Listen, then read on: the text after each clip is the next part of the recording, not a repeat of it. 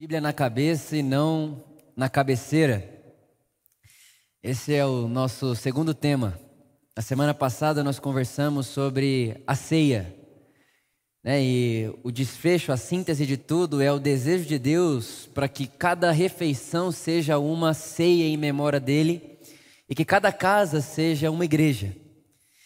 E quando você lê Atos capítulo 2, e ali você vai ver as práticas que a igreja tinha logo no seu, nos seus primórdios, nos seus primeiros dias, uma das coisas que a igreja fazia era se reunia para ensinar a doutrina dos apóstolos. Eles tinham a escritura na mão. E é sobre isso que nós queremos conversar aqui hoje. Bíblia na cabeça e não na cabeceira. Mas eu já gostaria de começar a aprofundar esse pensamento e dizer para você que mais do que Bíblia na cabeça, é palavra na cabeça e não Bíblia na cabeceira. Palavra na cabeça e não Bíblia na cabeceira, porque a palavra se fez carne e não texto. O Logos de Deus, ele se faz carne, ele não se faz texto. João capítulo 1 diz: E o Verbo se fez carne. O versículo 14 de João capítulo 1 diz que a, a lei foi dada, mas a graça ela veio.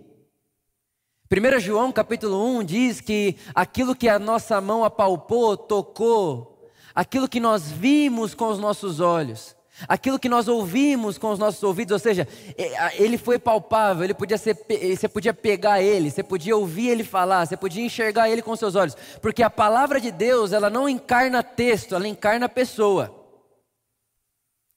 Deus se fez carne. Em Jesus de Nazaré, Deus está encarnado. Nós não acreditamos num Deus qualquer. O nosso Deus tem nome na história. E na história, o nosso Deus se chama Jesus. Jesus é o Deus que se fez carne. E aí está a boa notícia do Evangelho: Deus se fez carne. E quando Jesus, um ser humano, ser humano esvaziado da sua forma de Deus, ele vem para a terra, ele revela quem Deus é, mas também revela aquilo que o homem deve ser. Essa é, é, essa é a grande síntese da vida de Jesus. Deus encarnou. Em, em, Jesus nós vemos o que Deus é, e ao mesmo tempo, em Jesus nós vemos o que nós, seres humanos, devemos ser. Hebreus capítulo 1 diz que Deus falou com a gente, né, e aos nossos pais, o autor vai dizer, de diversas maneiras. A lei e os profetas, né? É o que se tornou escritura. Então Deus falou na história de diversas maneiras, até que ele fala através do filho. E quando ele fala através do filho, o filho é a palavra final de Deus. Hebreus capítulo 1, versículo 1. Durante muito tempo Deus falou com a gente de diversas maneiras, mas agora ele nos fala por meio do filho. O Filho é a palavra final de Deus. Em Jesus nós vemos toda a vontade de Deus encarnada. Presta bem atenção nisso. Em Jesus nós vemos toda a vontade de Deus encarnada. Em todos os âmbitos, em todas as relações. Primeiro, em Jesus nós vemos uma relação perfeita do humano com Deus. Em Jesus nós vemos uma relação perfeita do pai com o filho. Em Jesus, nós vemos um ser humano dizendo: Eu e o Pai somos um. E em Jesus nos é dada essa possibilidade de também, como seres humanos, dizer, dizermos, diz, podemos dizer, nós podemos falar isso como Jesus falou: Eu e o Pai somos um.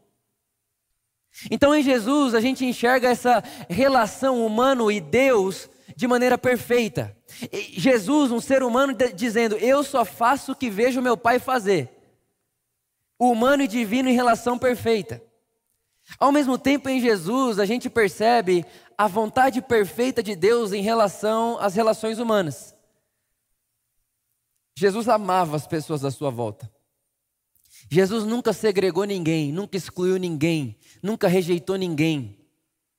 Em Jesus, a gente consegue ver essa encarnação da vontade de Deus em relação às relações humanas. Jesus, ele inclui a mulher, numa época onde a mulher era tida como mercadoria. Jesus, ele senta com o pecador, o que para a época da religião era o ápice da heresia. Jesus, ele come e bebe de uma tal forma com as pessoas que ele era é, é, é difamado como beberrão, come, come, comilão e beberrão. Esse Jesus aí é maluco, ele só quer saber de comer e beber com as pessoas. De tanto que ele participou da vida de qualquer que seja, de qualquer pessoa que seja. Então em Jesus a gente percebe essa relação perfeita entre Deus e o homem. Em Jesus a gente percebe essa relação perfeita entre um humano e outro humano. E em Jesus a gente também percebe uma relação perfeita de um ser humano com todo mundo criado. Em Jesus a gente percebe a relação perfeita do humano com a sociedade como um todo, inclusive economicamente falando. Eu falei aqui com você há duas semanas atrás que quando Jesus ele diz que vai destruir o templo, ele está colocando em xeque a, a, a maior parte econômica da época. Jesus também ele tem ele é essa, essa perfeita expressão do que é um ser humano do tipo de Deus se relacionando com a sociedade. Eu não sei se você já ouviu essa história que Jesus ele chega numa cidade e aí tem um cara endemoniado e o nome da, da, do demônio lá que ele tem é Legião. Aí Jesus ele pisa na cidade, né? A história do gadareno. Aí o endemoniado chega em Jesus e fala: "Que que, que você veio nos perturbar antes da hora?" E aí Jesus vai expulsar o demônio desse cara e aí o demônio pede para ser lançado nos porcos. Não sei se você já parou para pensar nessa história, mas eu já parei para pensar nessa história várias vezes e nunca tinha compreendido o que essa história estava dizendo. Aí Jesus olha para esse, esse cara endemoniado, sei lá o que, que é aquele negócio, e aí Jesus fala assim: tá bom, pode ir para os porcos. Aí o demônio sai do cara e entra nos porcos. E aí esses porcos que os demônios entraram, eles se jogam tudo a, a precipício. Só que você precisa lembrar, presta bem atenção nisso que é muito bonito. Esses porcos tinham um dono. E porco era comércio na época. Então Jesus, de um jeito ou de outro, ele acabou com a economia de alguém. É por isso que logo no próximo verso, a cidade inteira começa a expulsar Jesus de lá. Por quê? Porque Jesus chegou abalando também a economia da cidade. Mas na entrelinha do que Jesus fez estava dito: para salvar uma pessoa, vale a pena balançar qualquer coisa.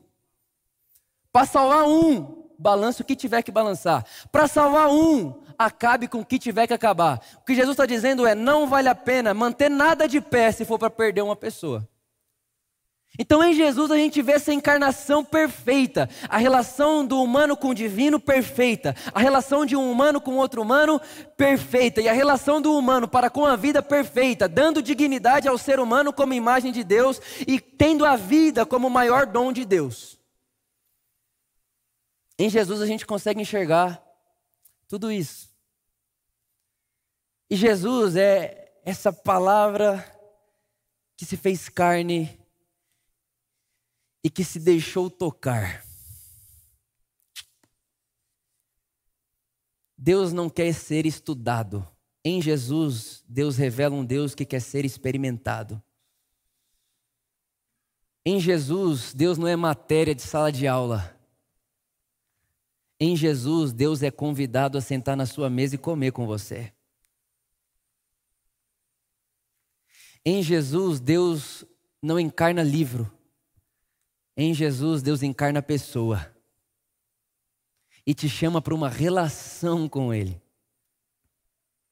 E é muito interessante que, quando você vai ler os evangelhos, Mateus, Marcos, Lucas, João, você vai ver Jesus o tempo inteiro com um tipo de guerra com os fariseus.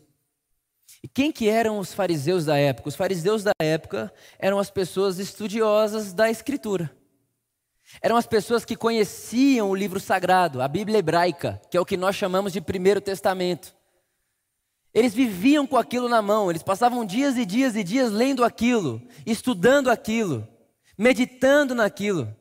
Só que eles tinham uma dificuldade de entender que aquilo não era o final. Tanto que lá em João capítulo 5, Jesus, quando ele está andando é, é, ali pela, por Cesareia, Cafarnaum, ele está andando por ali e ele tem um discurso em João capítulo 5 que é muito forte. Ele fala assim para os fariseus: O problema de vocês é que vocês estudam a Escritura, vocês ficam lendo a Escritura o tempo inteiro, mas vocês não deixam a Escritura apontar para mim, porque o que testifica de mim é a Escritura. E aí vocês, quando fazem da Escritura o fim dela mesma, vocês permanecem sem vida. Irmão, é como se Jesus estivesse dizendo assim: olha. Vocês estão com um menu na mão. Só que o menu pelo menu não mata a fome. Se você for no restaurante, pegar o menu do restaurante, abrir o menu do restaurante, passar horas lendo o menu, você não vai saciar sua fome.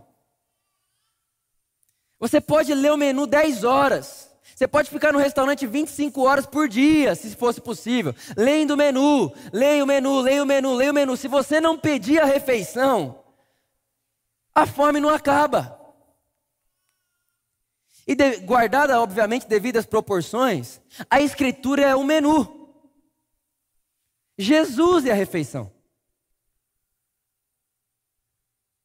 Por isso que em muitos lugares se abre a Bíblia, mas não se mata a fome. Porque pode abrir a Bíblia sem comer refeição. É o que Jesus está dizendo para os fariseus em João capítulo 5. Vocês estão pensando em Escritura, vocês leem a Escritura, vocês conhecem a Escritura, mas não deixam, vocês não viabilizam a Escritura até mim. A Escritura que vocês leem é o fim em vocês mesmos.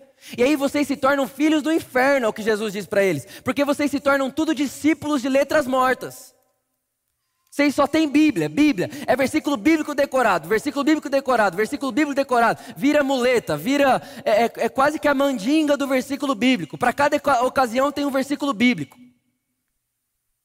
Só que o que vocês não percebem é que toda a escritura é um menu para apontar a refeição que mata a fome de vocês e que encerra a sede de vocês. Por isso, se a escritura não aponta o Cristo, a escritura se torna inútil.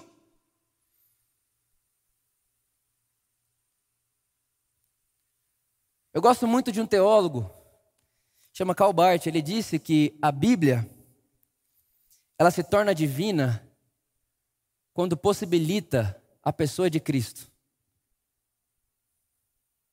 Então, quando a gente ouve, ou quando a gente lê Atos capítulo 2, e aí o texto vai dizer que os discípulos se reuniam e eles estudavam a doutrina dos apóstolos, a gente precisa entender que ele não está falando de letra escrita ali, gente não, não é decorar versículo bíblico, não é ter versículo bíblico na ponta da língua, não é utilizar seres humanos como se os seres humanos fossem máquinas. Aí chega um ser humano na sua frente e ele fala: estou com esse problema. Aí você fala: tem um versículo bíblico para você, como se isso aqui fosse um, um manual de televisão, um manual de máquina. Não, não é assim. Quando eles, eles estão ali dizendo que eles estão se ensinando e encorajando uns aos outros na doutrina dos apóstolos, a doutrina dos apóstolos não é o que a gente pensa doutrina hoje. Quando a gente pensa doutrina hoje, a gente pensa em um monte de coisa, pode, não pode. A doutrina do dízimo, a doutrina da ceia, um monte de coisa, mas naquela época, gente, logo no começo, nos primeiros dias da igreja, esse negócio todo não tinha nem sido inventado ainda. A doutrina dos apóstolos era o ensino de Cristo. Qual que é a doutrina dos apóstolos? É Deus encarnou em Jesus, Jesus é Deus, e Jesus sendo Deus nos ensinou a viver. Era esse o ensino dos apóstolos. E aí, Jesus, sendo Deus, se encarnou, a gente experimentou dele, a gente comeu dele, a gente bebeu dele, agora a gente pode viver a vida dele. Essa é a doutrina dos apóstolos. Então, seguir a doutrina dos apóstolos não fala de dogma, liturgia, religião. Seguir a doutrina dos apóstolos é continuar andando com Jesus. E tendo em vista que esse Jesus não é uma letra morta. Jesus não é um testemunho passado. Jesus é uma pessoa viva agora. Jesus é uma pessoa tão viva agora que nesse exato momento ele passeia entre nós. Jesus é uma pessoa tão viva agora que enquanto eu falo para você, o seu coração aquece. Jesus é uma pessoa tão viva agora que enquanto você fala com ele, ele te ouve e te, e te responde. Então Jesus não é uma experiência morta que se encerrou num texto. O texto é só um menu. O texto é só um apontamento. E ele se torna, e ele é, obviamente, o livro de Deus, ele, ele, ele se torna divino quando a letra do texto encarna o Cristo encarnado. A palavra de Deus. Porque de citar escritura, citar versículo bíblico, até o diabo cita, irmão. O diabo sabe a Bíblia de cor.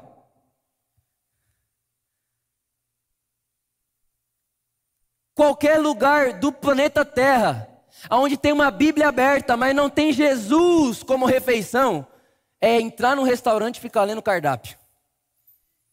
Você sai de lá indignado, que você fala, eu cheguei aqui para comer, sair daqui igual eu estava, mas por causa da religião, você anestesia esse sentimento e fala, não, mas eu tenho que voltar lá semana que vem. Não te preenche, não te sacia, não mata a sua sede, não cessa a sua fome, não te, não te proporciona uma esperança de vida, não te dá coragem de viver, pelo contrário, faz as pessoas viver, as pessoas viram literalmente uh, um, uma estátua de pedra. Não sente, não vive, não fala, não se relaciona com a vida, não faz diferença na vida das pessoas à sua volta, mas elas têm o texto bíblico na mão e acreditam que por terem o texto bíblico na mão, carregam uma informação privilegiada. Mas volto a dizer, o texto bíblico na mão, a Bíblia na cabeceira não significa palavra de Deus no coração. A Bíblia na mão não significa Deus encarnado na pessoa. Versículo bíblico, usado fora do Evangelho, é versículo bíblico. Versículo bíblico, fazendo ponte ao Evangelho, é palavra de Deus. O que eu estou querendo dizer para você aqui hoje, o que eu estou querendo incentivar você aqui hoje, é você entender, nós entendemos juntos, que não é sobre texto escrito, é uma palavra viva. Apocalipse capítulo 5 diz que o nome daquele que tem, a, que tem o seu avental manchado de sangue, Jesus, o nome dele é Palavra de Deus. Palavra de Deus. Não é um texto escrito. É palavra de Deus, é viva. Quando você olha a história humana, você vai ver muitas pessoas com a Bíblia na mão apoiando racismo, guerra. Irmão, como que alguém utiliza do, do, da Bíblia Sagrada, e a Bíblia Sagrada é o que testemunha do Evangelho, com a Bíblia Sagrada na mão, consegue ser a favor da guerra? É simples. É quando o texto escrito tem um fim no próprio texto. É quando você utiliza o texto para o texto e não o texto para o Cristo. Como que você fala para mim que com a Bíblia na mão, as pessoas são a favor de pena de morte?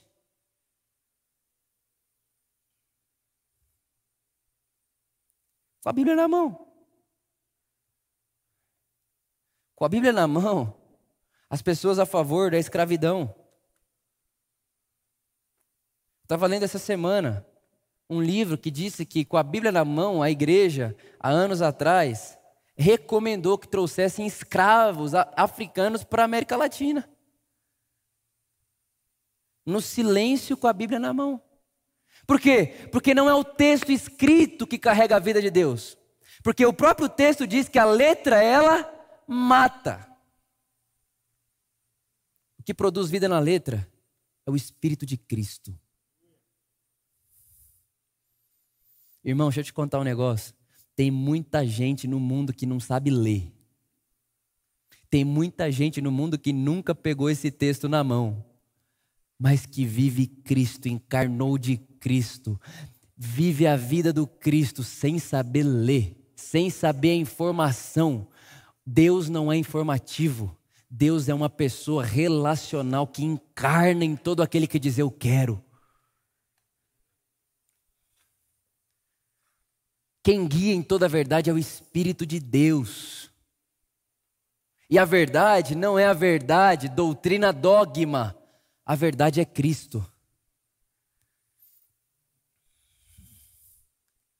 Por isso, irmãos, mais do que Bíblia na cabeça, Bíblia na cabeceira, A gente precisa de palavra de Deus no coração.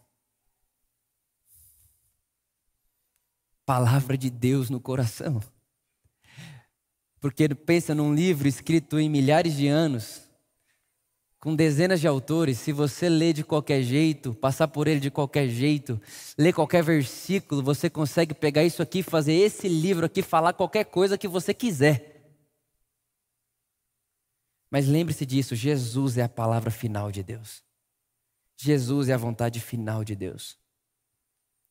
E quando nós abrimos o texto bíblico, não é para ficar lendo o menu. Quando nós abrimos o texto bíblico, nós queremos a refeição disso daqui. E a refeição que isso aqui nos proporciona se chama Jesus Cristo, o pão da vida, a água viva. Quem come dele não volta a ter fome, quem bebe dele não volta a ter sede. Quem entra por ele nunca mais se perderá. Ele disse: Aquele que vier até mim, de modo nenhum eu lançarei fora. Essa refeição, Jesus Cristo, é o que esse livro aponta. Agora, quando você pega, por exemplo, João capítulo 6, João capítulo 6, Jesus diz assim: Aquele que come de mim, por mim viverá. Quantas pessoas a gente não conhece que tem versículo decorado, Bíblia decorado o tempo inteiro, Bíblia, versículo, tudo decorado, Bíblia para todo lado, Bíblia aberta aqui, Bíblia aberta lá, é Bíblia para todo lado, mas você senta com a pessoa para falar com ela cinco minutos, arrogante, prepotente, se sente maior do que o outro, se acha maior do que o outro, se acha no maior direito do que o outro, exclui pessoas, segrega as pessoas. Mas tem versículo bíblico decorado, por quê? Porque é Bíblia na cabeça, é Bíblia na cabeceira, mas não tem palavra de Deus na vida. Não tem. Agora, por outro lado, você pega uma pessoa que conhece Jesus hoje, só que ela se abre para o mover do Espírito. Ela se abre, ela se, ela se deixa levar pelo Espírito de Deus, que é o Espírito de Cristo. Ela se deixa ser guiada por esse Espírito. Um dia depois ela não sabe muita coisa, mas uma coisa ela sabe: Deus é um Pai de misericórdia. Porque ela foi salva pela graça de Deus e não pelo conhecimento de um texto. Ela pode não saber muito do texto ainda, mas uma coisa ela sabe: Deus é amor e Ele ama incondicionalmente, porque até ontem eu odiava a Deus, até ontem eu fazia o que Deus odiava, e mesmo enquanto eu fazia o que Deus odiava, Deus já me amava. Então ela está no outro dia, ela não sabe muito do texto escrito, mas ela sabe uma coisa: eu vou fazer com as pessoas o que Deus fez comigo, sem saber muito do texto, mas conhecendo muito da vida, a palavra de Deus. Então quando a gente pega esse texto, 1 João capítulo 2, versículo 6, aquele que se diz permanecer em Jesus, deve andar como ele andou. Irmão, deixa eu te contar um negócio. Dá para saber Bíblia de Gênesis a Apocalipse sem andar como Jesus andou.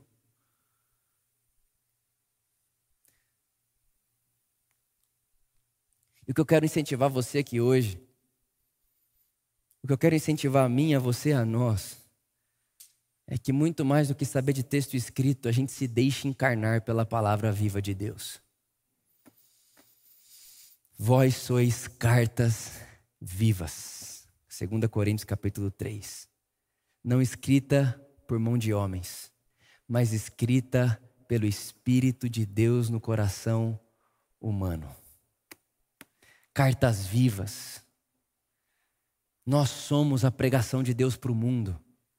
Nós somos o apelo de Deus para o mundo, 2 Coríntios capítulo 5. Deus estava em Cristo, reconciliando consigo o mundo, não imputando os nossos pecados, fazendo nele a sua justiça e nos deu o ministério da reconciliação, como se por nosso intermédio Deus fizesse o seu apelo.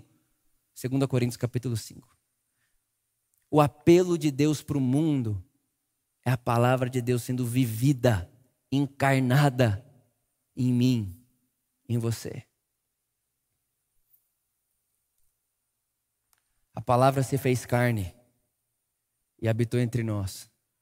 E agora que a palavra se fez carne e habitou entre nós, a nossa carne pode participar da palavra e encarnar a palavra. Irineu de Lyon, um grande homem de Deus, terceiro, quarto século, ele escreveu e disse que a palavra se fez carne, para que a carne se torne palavra.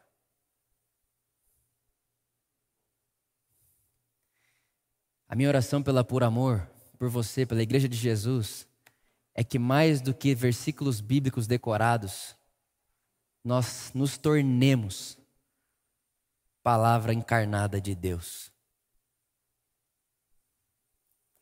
Ao ponto de a nossa vida ser o nosso apelo, ao ponto de a nossa vida ser a nossa mensagem.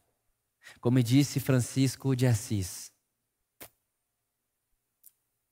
Pregue sempre. Pregue muito. Pregue a tempo e fora de tempo. E, se necessário, utilize palavras. O que ele está dizendo é: seja a encarnação da pregação.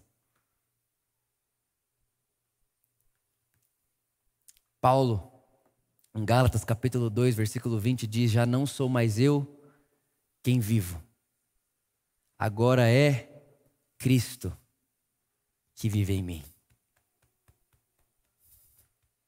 Eu encarnei, Ele vive em mim. A vida que eu vivo agora é Cristo vivendo através de mim, porque eu comi de Cristo, e quem come de Cristo vive de Cristo. Quem come e bebe dele vai viver dele. Porque aquele que se diz permanecer em Jesus deve andar como ele andou.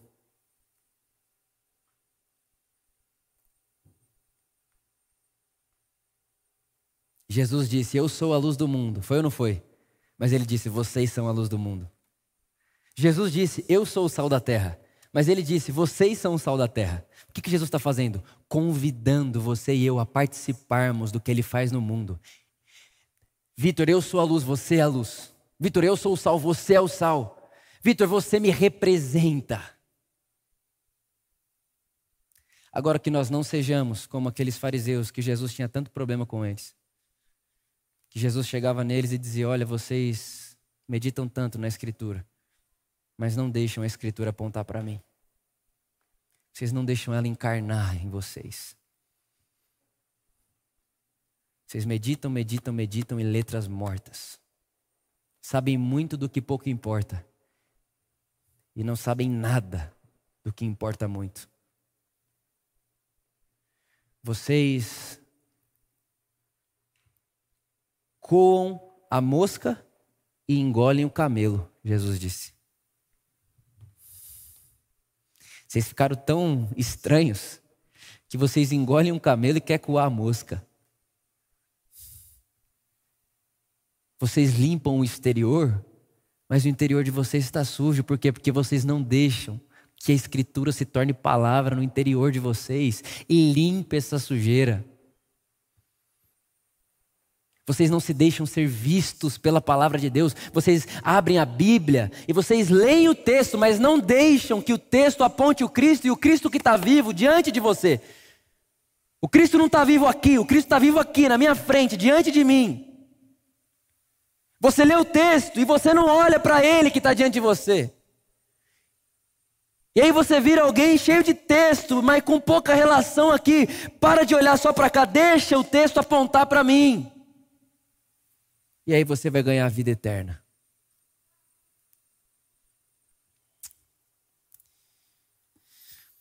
Irmãos, essa para mim é uma das coisas mais importantes da minha vida. Foi quando tudo mudou para mim. Eu sempre fui um garoto. Pensa num cara de ler Bíblia. Mas de ler, ler, ler, ler, ler. E, e, e, e queria, eu queria ficar batendo os meus próprios recordes. Se eu lesse 10 capítulos num dia, eu queria ler 15 no outro. Queria ler 20 no outro. Mas era uma, era uma coisa, é, era uma, era uma letra pela letra, ficava na letra, ficava no texto. Mas quando eu entendi que existia uma pessoa maior que o texto, na minha frente, dentro de mim, entre nós, que queria se relacionar, então tudo mudou.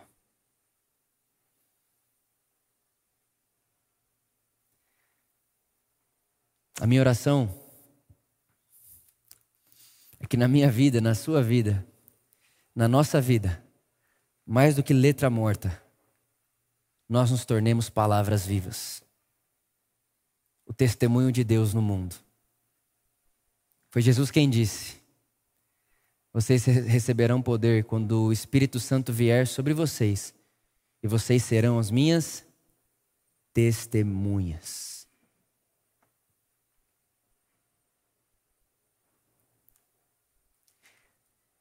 Ser testemunha é muito mais do que falar.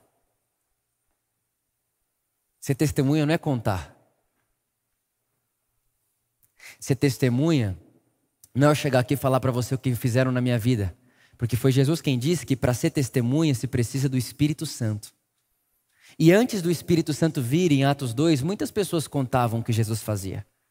Ah, Jesus curou o cego. Esse é testemunha? Não. Está contando um testemunho, mas não é testemunho. Ah, Jesus ressuscitou Lázaro. As pessoas contavam, mas não era uma testemunha, era um, contando um fato. O que Jesus estava dizendo é: quando o Espírito Santo vier sobre vocês, vocês se tornarão testemunhas. É você, você Vitor é a testemunha, você Vitor é a prova viva. Você Vitor é a prova viva, você é a prova viva de Cristo Jesus. E aí você chega em Atos capítulo 4, Atos capítulo 2, o Espírito Santo vem. Atos capítulo 4, um dos meus textos favoritos da Bíblia. A Bíblia diz que quando o sinédrio olhavam para Pedro e João, eles olhavam, eles olhavam para Pedro e João assim, ó, e olhavam uns para os outros e diziam: É impossível a gente não falar que esses caras estiveram com Jesus. Olhe para eles.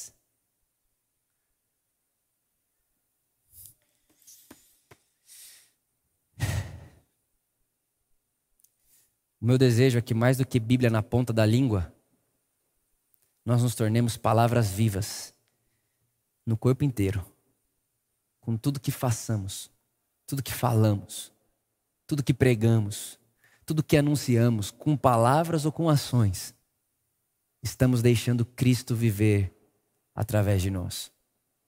Então, quando a gente chega lá em Atos capítulo 2, que diz que eles perseveravam na doutrina dos apóstolos, E eles continuavam firmemente na doutrina dos apóstolos. A minha ideia com essa mensagem é dizer para você que a doutrina dos apóstolos não são os dogmas inventados por homens. Não é o toque, não toque, faça, não faça. Pode, não pode. Pode ceiar, não pode ceiar. Dá o dízimo, não dá o dízimo. Não é esse, não é isso. É, é, eles estão falando de outra coisa. Isso aqui, isso aqui ficou tão pequeno no decorrer do tempo. Eles estão falando de outra coisa. A doutrina dos apóstolos era o tipo de vida que eles tinham visto em Jesus.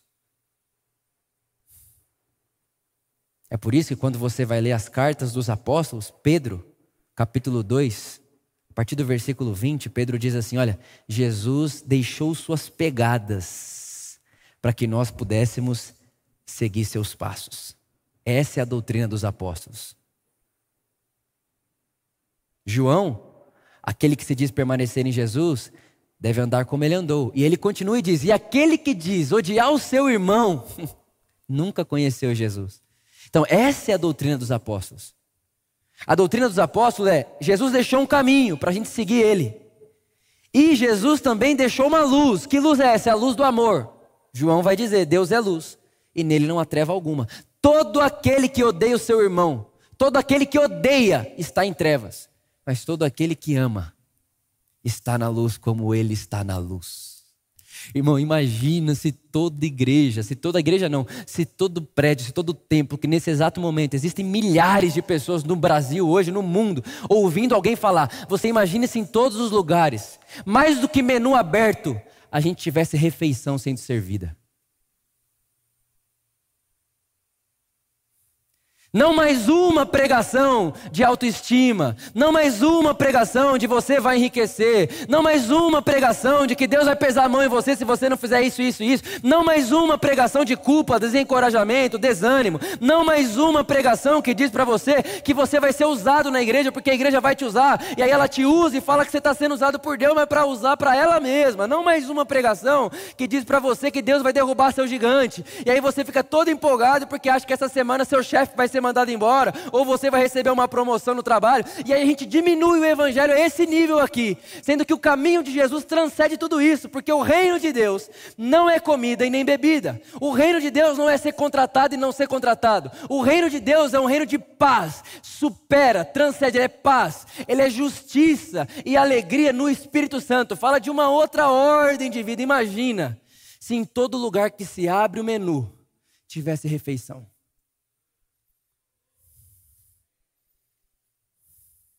O que aconteceria amanhã?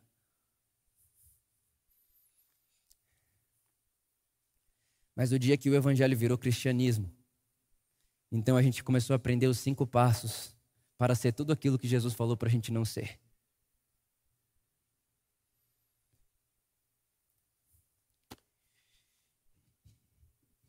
E o pior, os cinco passos para a gente ser o que Jesus falou para a gente não ser, com a Bíblia aberta. Eu estive ontem num restaurante pela primeira vez. Restaurante que a Luísa já tinha ido. E a gente gosta de conhecer lugares novos. Eu gosto menos, eu prefiro ir no repetido que já sabe que é bom ela gosta muito de lugares novos. Então, logo que a gente acordou, eu falei, vamos naquele. Ela falou, não, você já foi nesse, quero te levar num novo. A gente foi no restaurante. E a gente chegou lá, tinha um cardápio, né? E o cardápio agora tudo por QR Code. Então, abriu o menu. A gente ficou vendo ali, a gente pediu duas entradas e começamos a conversar.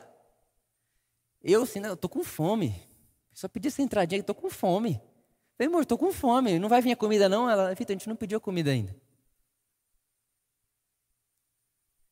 E aí eu estava achando que o restaurante não estava trazendo minha comida, mas é porque eu não tinha pedido. E tem muita gente decepcionada com Deus porque fez tudo que a cartilha diz que tem que fazer e não foi saciado. E aí você acha que Deus é o restaurante que não te dá de comida. Mas não é Deus que é o restaurante que não te dá de comida. É a gente que está abrindo o cardápio e não comendo a refeição. É a gente que está querendo montar um Deus à nossa imagem e nossa semelhança. Então a Escritura é a guardiã, presta atenção, para a gente orar. A Escritura é a guardiã da revelação que Deus fez em Cristo Jesus. Ela guarda esse testemunho. É por isso que ela é divina, é o livro de Deus. Que ela guarda, está aqui. É aqui que a gente consegue ver Jesus amando as pessoas que não merecem. É aqui que a gente consegue ver Jesus falando: não sejam vingativos. É aqui que está escrito a primeira vez na história que alguém disse: ame o inimigo e ore por ele. É aqui que está escrito a primeira vez na história que Deus se fez carne. É aqui que está escrito que a primeira vez na história Deus se fez carne e morreu. É aqui que está dizendo para a gente que Deus morreu. E aí você fala, tá, mas como isso vai para o mundo da razão? Não vai. Isso é pela fé. Isso se apropria pela fé. É, é, é, é a fé em Cristo Jesus. Não, não dá para racionalizar. Não existe fundamento sobre ressurreição. Não existe ressurreição na racionalidade humana, mas pela fé, o testemunho que esse livro guarda para a gente, a gente sabe que Deus se fez carne, viveu entre nós, viveu nos ensinando a viver uma vida que vale a pena, morreu numa cruz, pendurado no madeiro, sendo condenado por amar e fazer o bem nesse mundo caído, mas não terminou sua vida no túmulo, ele ressuscita no terceiro dia e depois de ressuscitar, ele diz: Eu convido vocês a participar da minha vida ressurreta e não serem mais seres seres humanos que estão vivendo a vida com medo da morte, mas seres humanos que passaram da letra morta para a palavra viva. Vitor, eu quero que você entre no meu corpo, eu quero que você faça parte de mim, eu quero que você esteja em mim como eu estou no Pai, eu quero que da mesma forma que o Pai está em mim, eu estou em Pai, você esteja em mim também e se torne uma coisa com a gente, porque a palavra se fez carne e habitou entre nós. Agora nos é possível que a nossa carne se torne parte da palavra de Deus revelada em Jesus.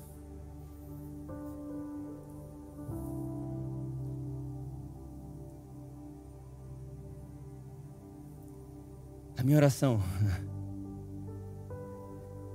é que ao invés de a gente ficar esperando com a Bíblia aberta, que dia que Jesus volta para nos salvar, a gente consiga entender que Jesus disse: Eu vou e voltarei. E ele voltou no Espírito Santo e Ele está dentro de você E Ele está dizendo para mim, para você assim, Vitor, antecipe o céu à sua volta, antecipe o céu à sua volta. Mas Vitor, só com letra gravada, letra escrita, com letra morta, texto bíblico decorado, isso não vai acontecer. Me deixa viver a sua vida. Em João capítulo 6, Jesus diz assim: Aquele que come de mim, por mim viverá, da mesma forma que eu vivo do Pai.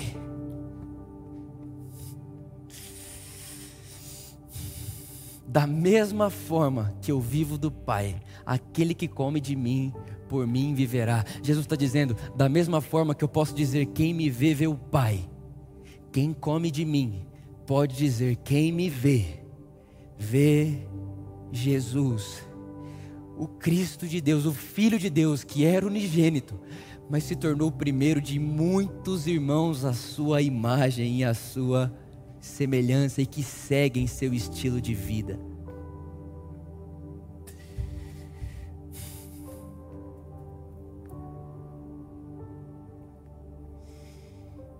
Que o Espírito Santo nos encoraje.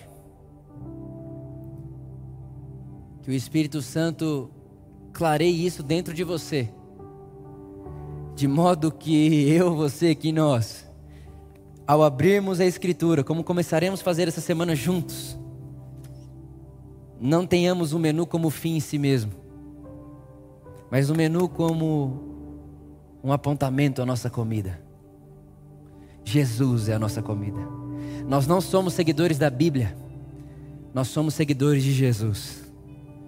Nós não somos seguidores de Paulo, nós somos seguidores de Jesus. Nós não somos seguidores de Moisés, nós somos seguidores de Jesus, porque um dia, um dia Jesus ele está no monte, Mateus capítulo 17, e Moisés e Elias aparecem. Está Jesus, Moisés e Elias, Pedro, Tiago e João. E aí Pedro, Tiago e João, eles estão ali encantados, judeus, estão vendo Moisés e Elias. Que judeu não quer encontrar Moisés e Elias? Moisés e Elias representando a lei e os profetas. E aí Pedro, Tiago e João, eles estão ali. E aí Pedro, numa boa, numa ótima intenção, ele diz: "Vamos fazer três tendas, uma para Jesus, uma para Moisés e uma para Elias". Sem ele perceber, ele estava dizendo: Jesus, Moisés e Elias são a mesma coisa, três profetas. E quando Pedro diz isso, a Bíblia diz que veio uma voz do céu. E uma voz era tão forte que o, que o, que o Mateus, o escritor do Evangelho de Mateus, é, ele diz: era uma voz como um trovão. E essa voz vem tão forte quando Pedro tem essa ideia de colocar Jesus, Moisés e Elias no mesmo patamar, no mesmo nível. Vem uma voz do céu e diz: Não, esse é meu filho amado, ouçam ele. E aí o texto bíblico diz que na hora Pedro, Tiago e João, aquilo foi tão forte que eles caíram de joelhos. Eles caíram de joelhos, de olhos fechados, já não viam mais nada. E quando eles abrem os olhos e se levantam, o texto diz, Mateus capítulo 17, e quando eles abriram os olhos, eles viram só Jesus. É Deus dizendo: tudo que veio antes era para Ele aparecer. Tudo que veio antes eram sombras. Está aqui a minha vontade, está aqui quem eu sou. Eu me faço conhecer em Jesus Cristo de Nazaré. Ouçam Ele, sigam Ele. Então, quando tiver Moisés e Elias sentado com você na sua mesa, na sua casa, quando tiver sentado você, Moisés, Elias, Paulo, João, Pedro, não queira colocar três tendas e dizer Moisés, Elias, Jesus, Pedro, João, vamos fazer uma tenda igual para todo mundo aqui? Vamos ouvir todo mundo igual. Não faça isso. Foi o que Pedro quis fazer e veio uma voz do céu e disse: Não. Tudo que Moisés, Elias, Pedro, João, Paulo, tudo que qualquer um deles falaram, tem que ir apontar para o filho, porque é no filho que o pai fala. É no filho que o Pai se revela. É no filho que a sombra acaba. O filho é a imagem do Deus invisível. Nele as nossas dúvidas acabam sobre Deus. Nele o medo do juízo acaba. Nele o medo de Deus ser vingativo acaba. Nele Deus se revela alguém que ama. Nele Deus se revela alguém que abraça. Nele Deus se revela alguém que inclui. Nele alguém se, Deus se revela que entre matar e morrer nós servimos e amamos um Deus que entre matar e morrer ele morre. Nele, Jesus, nós encontramos um Deus que não precisamos temer de longe, mas que podemos nos, nos aproximar sem máscara, sem nenhum tipo de, de véu na cara, sem nenhum tipo tipo de, de medo do que ele vai ver em mim, do que ele vai achar de mim, se ele souber disso, se ele souber daquilo. Em Jesus a gente encontra um Deus que te vê como você é e ele não te exclui, sabendo de cada mazela do seu coração, ele não te abandona, sabendo de cada mazela do seu caráter. Cada vez que você falha, ele olha para você e diz: A minha graça te basta, porque o meu poder se aperfeiçoa na sua fraqueza. Essa é a doutrina dos apóstolos, essa é a encarnação de Jesus Cristo, é isso que a gente segue, é nesse caminho caminho que a gente vai. É esse Jesus que diz e olha para Pedro, para João, para Tiago, para Mateus, olha para eles e diz: Olha, e vocês estão cansados, vocês estão sobrecarregados, porque porque a religião é pesada demais. Vinde a mim, eu vos aliviarei. Essa é a doutrina dos apóstolos. A doutrina dos apóstolos que diz o seguinte: Olha, em Jesus a gente não agradece a Deus porque Ele abençoou a gente, olhando o vizinho passando necessidade. Em Jesus o que é meu é nosso. O todo eu se torna nós, porque em Jesus o Pai é nosso, o pão é nosso, o perdão é nosso. Essa é a doutrina dos apóstolos, o resto é invenção humana. A gente segue Jesus.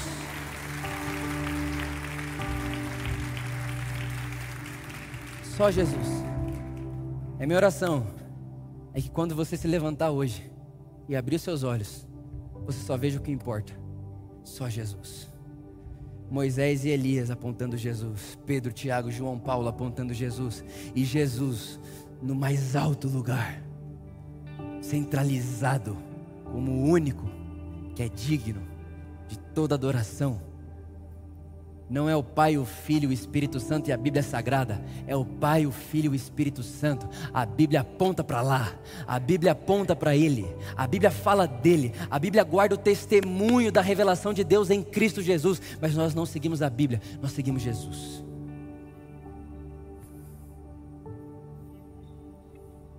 Então, tudo que a Bíblia diz, a gente põe o que a Bíblia diz para sentar com Jesus na mesa.